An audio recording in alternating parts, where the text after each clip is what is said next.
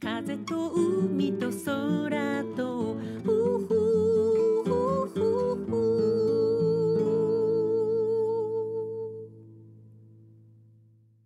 皆さんおはようございますエポ風と海と空との時間がやってまいりました。我が家の庭にはまだ台風6号で折れた木の枝が山のように置いてあります。どうするかなこの枝の数々。乾燥させてバーベキューをする時の薪にでもしますかね。庭も畑も壊滅的な被害を受けましたけど恐るべし植物の自然の回復力。あの日一日で葉っぱが散って丸裸になったモリンガの木はもうすでに新芽を出し始めています。先週の日曜日は与那原の大綱引きがありました。なんと3万人のお客様だったそうです。久しぶりにたくさんの方々の前で歌うことができてとっても楽しかったです。大きな花火を楽しんでいただく前にバンドのメンバーの皆さんと私も久しぶりのバンドサウンドで歌いましたよ。30分ほどのライブでしたけどエポのエッセンスをぎゅっとお送りしました。思いがけずねアンコールもいただいてとっても嬉しかったです。皆さんありがとう。ドラム宮田誠さん。ベースはドン久保田さん。キーボードは川光誠さん。ギターは鳩間俊介さん。今回初めての組み合わせでしたけどきっと長いご縁になりそうなこの面々。本当に気持ちよく歌うことができました。せっかくリハーサルもして楽曲も覚えたので忘れないうちにすぐまた沖縄でもライブやりたいなと思っています。そうこう言ってるうちに今週からもう9月ですね。沖縄は旧盆の季節。お母さんたちはお盆の準備できっと大忙しでしょうね。うちのうさちゃんは長男ではないけど沖縄に来てから天国にいるお父さんやお母さんたちをささやかにお迎えしています。あなたがありのままの自分でいられる時間。この番組ではあなたの心に吹く気持ちの良い風のような F 分の1揺らぎとそしてあなたが100%あなた成分でいられるリラックスタイムをお届けいたします。今日の1曲目ライブ音源からお送りします。エポで盆の頃。エポ風と海と空と。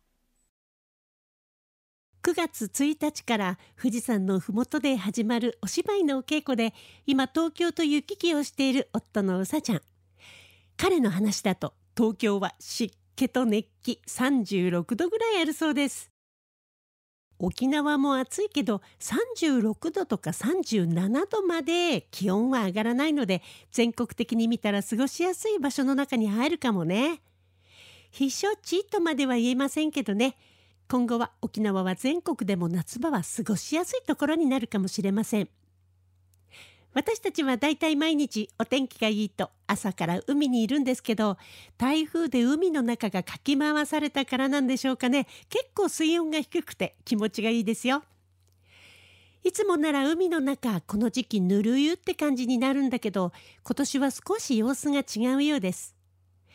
昨年は軽石の影響で海が真っ白だったけど今年の海は本当に綺麗。トロピカルビーチのクラゲネットの中にも大型の魚の群れと遭遇することがあって結構楽しいですよ。話は変わりますけど気候変動の深刻さが報道される中最近耳にしたインタビューである物理学者の方がこんなことをお話ししていました。僕が子供の頃は今回の台風6号級のような大きな台風は当たり前のように毎年来てたんだよね。だからそんなに騒ぐようなことかなと感じたりしてますとのこと本当ですか先生？昔って今ぐらい大きな台風よく来てたの？と思ったらこの前体の調整のために出かけた整体の先生が「台風お宅の方はどうでしたか ?20 年前はこういう台風はしょっちゅう来ていた気がしますよ。風でいろんなものが剥がれたり飛んだりもしてたなぁとうさちゃんに先生が話していたそうです。地球は私たちには想像できない大きなパルスと様々なリズムで脈打ってるのかもしれないですね。なぜそう思うかというと大昔地球には温暖化の時期があって南極と北極の氷が溶けて海の水位が上がった時期があったそうです私の DNA を調べたら私は西インド諸島のスンダ大陸というところにいた民族の末裔なんですけどその時陸地が海に沈んでしまって仕方がなく船を漕いで東に東に東南アジアの島伝いに移動した人たち。そう思うと大昔の地球にも人類が起こした温暖化のせいでなくても地球が自分の浄化のために起こしていた気候の変化というのがあったのかもしれません。台風が来るたびに私たちの生活に断水や停電やライフラインが乱れるなどの現実的な被害は本当に困りますけどね。でも台風が来るおかげで地球にとっては良いことも起きていると思うと人類は自然に逆らわず身の安全を確保しながらこの荒々しい地球の天候と付き合っていかなくちゃいけないのかもね。次の曲です。エポで風と海と空と。エポ風と海と空と。ツーリズムという言葉を耳にしたことがある方いらっしゃいますか？一般的には観光事業旅行業観光や旅行のことを指します。実際は旅行に関してもっと幅広い意味を持つものとして使われる言葉だそうです。観光をもっと盛んにするための方法とか体験とか。一般の方にとってはそれだったら旅行に行ってみたいと思わせてもらえる何かということになるのかな。話はちょっと変わりますけどステージツーリズムとして企画された舞台。富士山のふもと山中湖で行われることになりました。山中湖国際演劇祭。山中湖は東京から約2時間。美しい自然に囲まれた場所。背景に富士山を望む野外舞台で夫の宮川雅彦が三島由紀夫の現代版「外箱町」という一人芝居をすることになりました。一人芝居といっても舞台に登るのは彼の他にもう二人。宮川雅彦を含めその二人とは世界的なバレリーナたちです。一人は中村翔子さん。ベルリン国立バレエ団。ハンガリー国立バレエ団のプリンシファルを務めて現在日本の熊谷哲也さん主催の K カンパニーの名誉プリンシファルを務める素晴らしいバレエリーナです。そしてもう一人は池本昌馬さんという2008年に国立バレエモスクワにソリストとして入団。若いのにすごい。現在は東京バレエ団のソリストを務める海外でも活躍中の素晴らしいバレエダンサー。今回は言葉とダンス。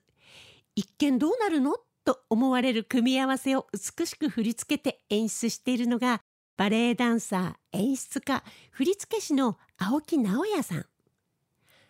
夫のうさちゃんは今年に入ってから東京と沖縄を行ったり来たり。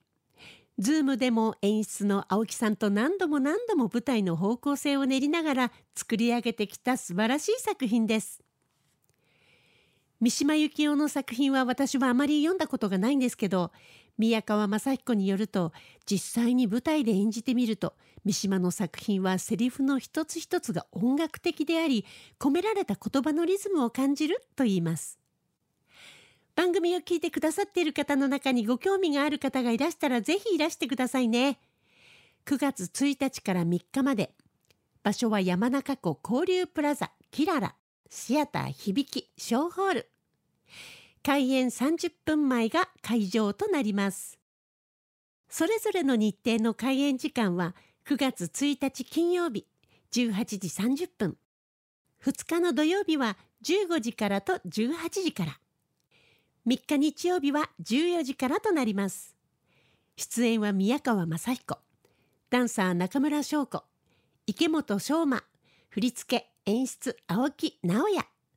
またとない奇跡的な舞台となること間違いなしです。次の曲です。エポでダンス。エポ、風と海と空と。ステージツーリズムの一環として山中湖で行われる舞台の話をしました。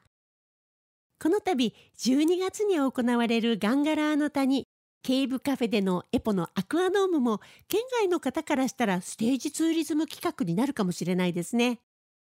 もう少ししたら詳細が整いますのでまたお知らせしますね。さあそろそろお時間がやってまいりました。